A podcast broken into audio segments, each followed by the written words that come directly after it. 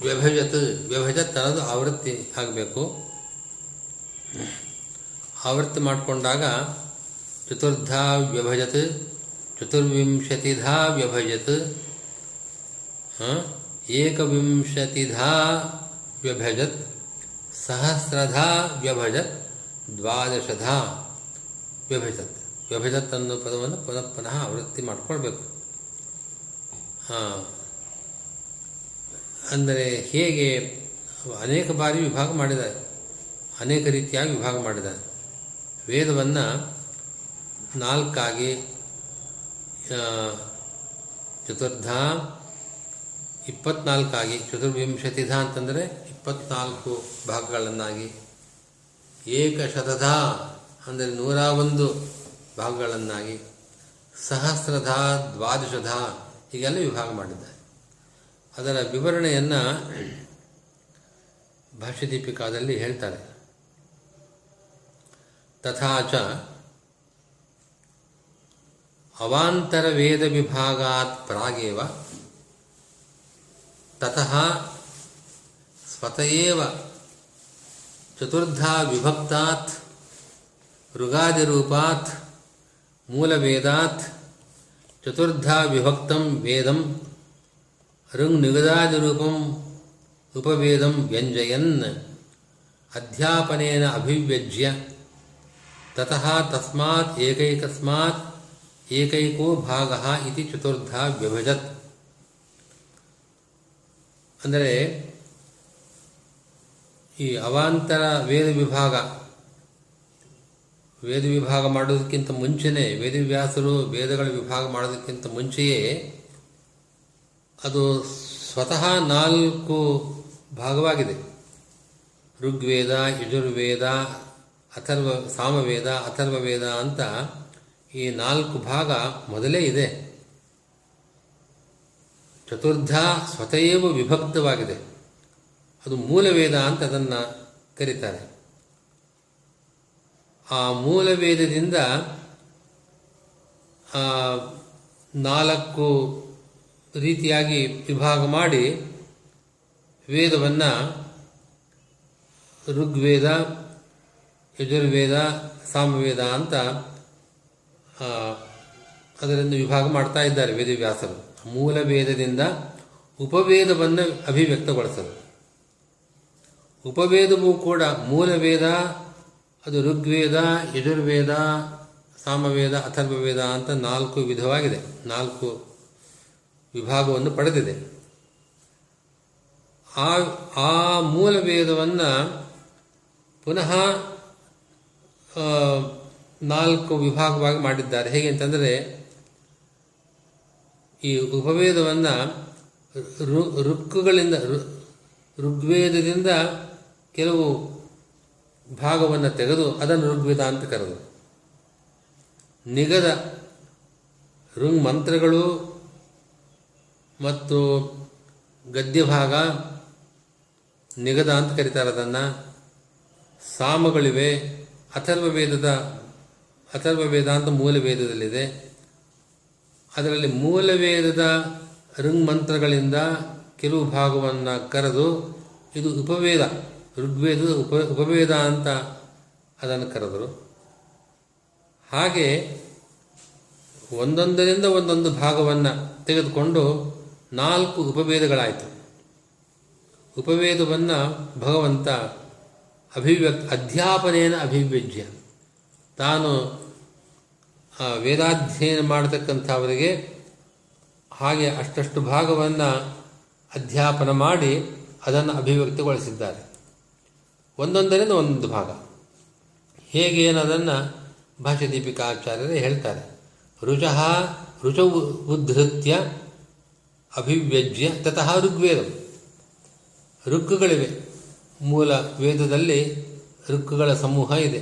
ಅದು ಋಗ್ವೇದ. ಅವುಗಳಿಂದ ಕೆಲವು ಋಕ್ಕುಗಳನ್ನು ಅಭಿ, ಉದ್ಧತ್ಯ, ಉದ್ಧಾರ ಮಾಡಿ, ಅಂದರೆ ಅಭಿವ್ಯಕ್ತಗೊಳಿಸಿ, ಇದನ್ನು ಋಗ್ವೇದ ಅಂತ ಕೊಟ್ಟಿದ್ದಾರೆ. ಅದರಂತೆ ಮೂಲ ವೇದ, ಯಜುರ್ವೇದ ಅಂತ ಒಂದು ಭಾಗ ಇದೆ.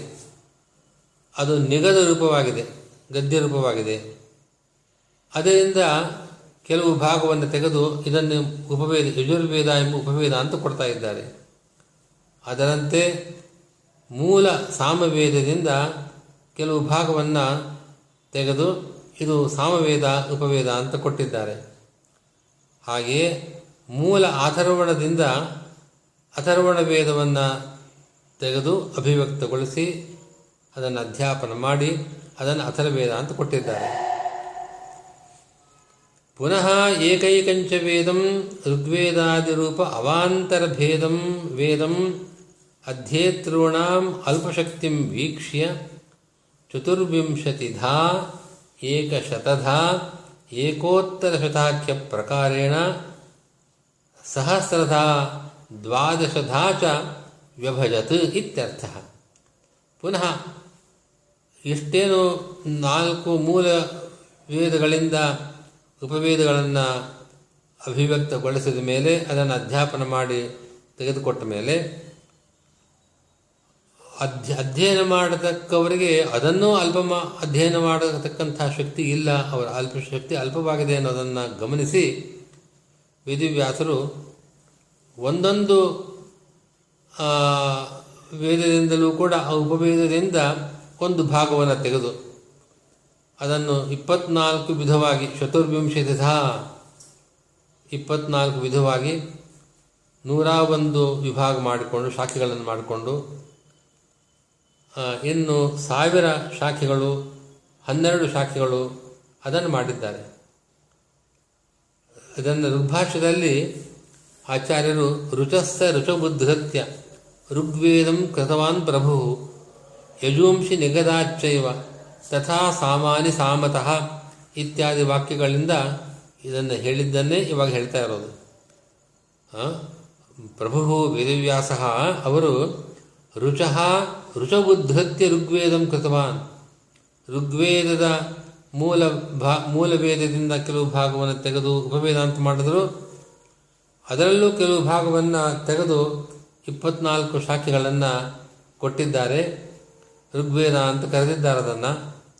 ಯಜುವಂಶಿ ನಿಗದಾತ್, ನಿಗದ ರೂಪ, ನಿಗದ ರೂಪವಾದ, ಗದ್ಯ ರೂಪವಾದ ವೇದ ಭಾಗದಿಂದ, ಯಜುರ್ವೇದ ಭಾಗದಿಂದ ಕೆಲವು ಭಾಗವನ್ನು ತೆಗೆದು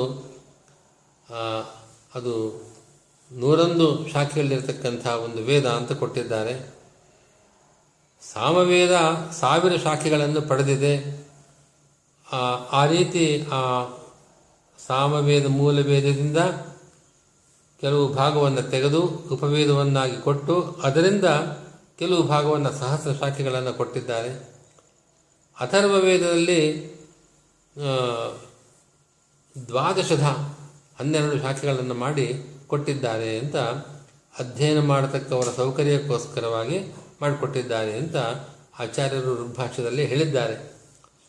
ಸ್ವತಯೇವ ಚತುರ್ಧ ವಿಭಕ್ತಾತ್ ಮೂಲವೇದಾತ್ ಋಗಾದಿರೂಪ ಉಪವೇದಂ ಉದ್ಧತ್ಯ ಅಭಿವೃಜ್ಯ ಅಭಿವ್ಯಜ್ಯ ತಸ್ಮಾದ ಅವಾಂತರಂ ಋಗ್ವೇದಾದಿ ಕೃತವಾನ್ ಇತ್ಯರ್ಥ. ಒಟ್ಟಿನಲ್ಲಿ ಮೂಲವೇದವೇ ನಾಲ್ಕು ವಿಧವಾದ ಭೇದವನ್ನು ಪಡೆದಿದೆ. ಋಗ್ವೇದ, ಯಜುರ್ವೇದ, ಸಾಮವೇದ ಅಥರ್ವೇದ ಎಂಬುದಾಗಿ ನಾಲ್ಕು ಭಾಗ ಅಲ್ಲೇ ಇದೆ. ಆ ಮೂಲವೇದದಿಂದ ಋಗ್ವೇದ ಮೊದಲಾದ ಉಪವೇದವನ್ನು ಉದ್ಧಾರ ಮಾಡಿ ಅಂದರೆ ಅಭಿವ್ಯಕ್ತಗೊಳಿಸಿ ಅದರಿಂದ ಅವಾಂತರ ಭೇದವನ್ನು ಪುನಃ ಋಗ್ವೇದಾದಿಗಳನ್ನು ಮಾಡಿಕೊಟ್ಟಿದ್ದಾರೆ. ಅಲ್ಪಶಕ್ತಿಯುಳ್ಳ ಅಧ್ಯೇತೃಗಳಿಗೆ ಆ ವೇದ ಅಧ್ಯಯನ ಸೌಕರ್ಯಕ್ಕೋಸ್ಕರವಾಗಿ ಭಗವಂತ ಮಾಡಿಕೊಟ್ಟಿದ್ದಾನೆ, ವೇದವ್ಯಾಸರೂಪಿಯಾದ ಭಗವಂತ ಅಂತ ಇಷ್ಟು ಒಟ್ಟು ಅಭಿಪ್ರಾಯ. ಅತ್ರ ಪೂರ್ವಂ ದ್ವಾಪರಗ್ರಹಣಂ ಮಹಾವೇದಾತ್ ಉದ್ಧತಸ್ಯ ಉಪವೇದಸ್ಯ ಅವಾಂತರವೇದತ್ವೇನ ಅವಾಂತರ ಭೇದಸ್ಥಿತ ಚತುರ್ವಿಂಶತ್ಯಾದಿತ್ವೇನ ವಿಭಾಗಕಥನಂಚ ಅಖಿಲಜ್ಞಾನಾಕುಲೀಭಾವ ಸಮರ್ಥನಾರ್ಥಂ ಕಾಲತಃ ಇಲ್ಲಿ ಭಾಷ್ಯದಲ್ಲಿ ದ್ವಾಪರೇ ಸರ್ವತ್ರ ಜ್ಞಾನ ಅಕುಲೀಭೂತಿ ಅಂತ ಹೇಳ್ತಾ ಇದ್ದಾರೆ. ದ್ವಾಪರ ಯುಗದಲ್ಲಿ ಈ ವೇದ ವಿಭಾಗ ನಡೆದಿದೆ ಅಂತ ಹೇಳ್ತಾ ಇದ್ದಾರೆ ಆ, ಇದು ಯಾಕೆಂದರೆ ಮಹಾವೇದದಿಂದ ಮೊದಲು ಉಪವೇದವನ್ನು ಅಭಿವ್ಯಕ್ತಗೊಳಿಸಿದ್ದಾನೆ ಭಗವಂತ. ಅನಂತರ ಆ ಅವಾಂತರ ವೇದ ಉಪವೇದದಿಂದ ಬಂದಿದೆ. ಅವಾಂತರ ವೇದವನ್ನು ಇಪ್ಪತ್ನಾಲ್ಕು ನೂರ ಒಂದು ಶಾಖೆಗಳು, ಇಪ್ಪತ್ನಾಲ್ಕು ಶಾಖೆಗಳು, ಸಹಸ್ರ ಶಾಖೆಗಳು ಅಂತ ವಿಭಾಗ ಮಾಡಿದ್ದಾರೆ. ಇದೆಲ್ಲ ಹೇಳಿದ್ದು ಪೂರ್ಣವಾಗಿ ಜ್ಞಾನ ದ್ವಾಪರ ಯುಗದಲ್ಲಿ ಆಕುಲತೆಯನ್ನು ಪಡೆದಿದೆ. ಆ, ಅಲ್ಲಿರತಕ್ಕಂತಹ ಸಜ್ಜನರಿಗೆ ವೇದಗಳಿಂದ ನಿರ್ಣಯ ಸಮ್ಯಜ್ಞಾನ ತತ್ವ, ತತ್ವಜ್ಞಾನ ಯಾವುದು ಅಂತ ಒಂದು ನಿರ್ಣಯ, ಅದು ಪೂರ್ಣವಾಗಿ ಮರೆಮಾಚಿದೆ.